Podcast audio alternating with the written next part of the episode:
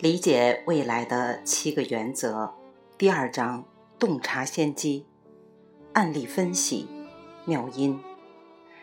几年前，我受邀到一家公司为其管理层演讲，我指出了几个硬趋势。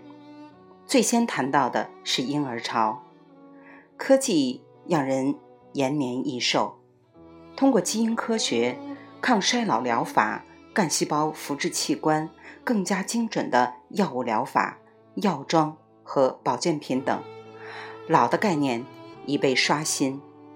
目前已完成多年的测试，等待推出的药品总共有几百种，全部都有抗衰老的功效。由于积蓄不足，许多在婴儿潮出生的人过了六十五岁仍会继续工作。只是和退休之前的工作内容不一定一样。对很多人来说，退休代表了人生的第二春，他们重新进入职场，很多人甚至创业，做起小本生意。全球绝大多数的财富就掌握在这些人手中，这个群体的人数也极为庞大。我跟这些主管说，这些老人。一定也想听清楚周围发生了什么。你有市场吗？我相信绝对有。这家企业是全球助听器制造商妙音，最有机会把握婴儿潮硬趋势的公司非他莫属。光在美国，婴儿潮的人数就达到七千八百万人，他们都是听摇滚乐长大的，如吉米·亨德里克斯。齐柏林飞艇老了之后，当然要用到助听器。照此逻辑，妙音应该喜出望外才是。但事实上并没有，因为婴儿潮出生的人肯定不想被人看到戴助听器，以免暴露年龄。谁都不喜欢被人说老。这一群体需要助听器功能，却不愿意戴助听器。我对他们说。我们所需要的就是远见力。我跟他们提起了石油企业主管面临的问题，最后总结说：如果我们能将石油钻井设在水下，而不是水上面，或许我们就能够找到答案。因为水面上是找不到答案的。我们不能只看今天，也要看明天的技术。我们需要掌握未来的已知数，从而推断可能的方案。我们首先思考科技进步的去物质化路径，也就是路径一，和产品智能化路径，路径四。手机越来越轻薄，越来越智能，功能也越来越多，和零零七的风格一样。事实上，手机正朝两大方向发展：一部分手机越来越智能化，逐渐变成多功能、多媒体电脑；另一部分则体积越来越小。聚焦在电话的核心功能——接听电话上。先进的语音识别技术使得拨打手机根本不用按键。不久以后，你会看到完全没有屏幕的手机，小到可以塞进入耳。我说的并不是蓝牙耳机，而是能整体塞到耳朵里的手机。移动电话怎么能做到那么小？原来，移动电话的软硬件以后都会。存储在服务器里，你耳朵里的电话只需要读取数据即可。目前，移动电话的存储空间和智能功能都需要空间和电能。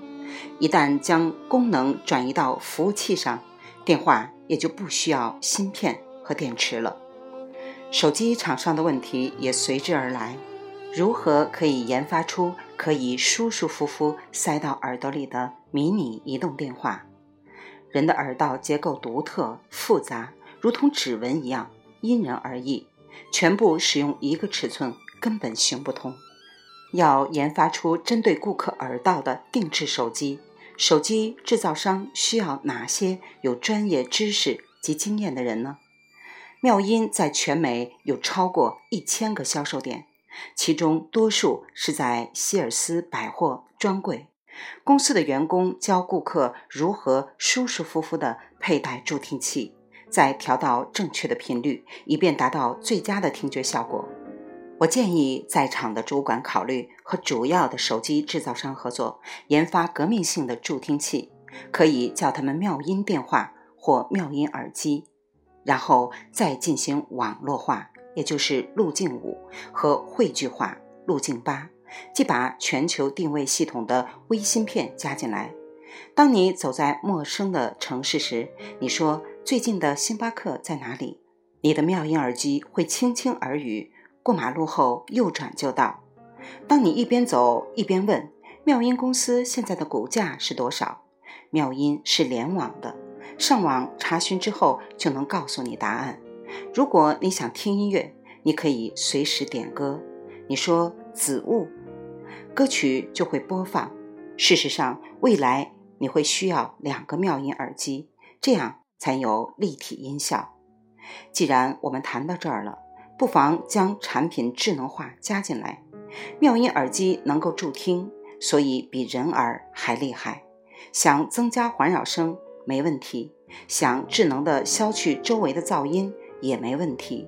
搭乘飞机时，旁边有婴儿哭个不停，放心，妙音耳机能降低婴儿哭声的频率，你可以安心享受音乐。现在你知道这个过程究竟发生什么了吗？我们不只改良了产品，还完成了企业转型，涉足了一个完全不同的产业。前一秒钟，我们还在没人待见的助听器行业，现在通过灵光一闪的远见力，我们反而引领潮流，改变了人们的生活方式。现在，我们可以将这款产品销售给婴儿潮一代的人，而不是销售给听力衰弱的银发一族。妙音耳机独一无二，既增强人们的听力，让人们随时随地想听就听，而且听力比以前更敏锐。妙音的例子告诉我们：你能够将无形化有形，将不可能化可能，这就是把握硬趋势的已知数，将一个行业改头换面的实力，这就是灵光一闪的远见力。妙音助听器尚未采纳我的意见，我也知道为什么，因为我勾勒的产品蓝图上看上去过于未来主义，太遥远。这是个十分酷的点子，但这个点子可行吗？绝对可行。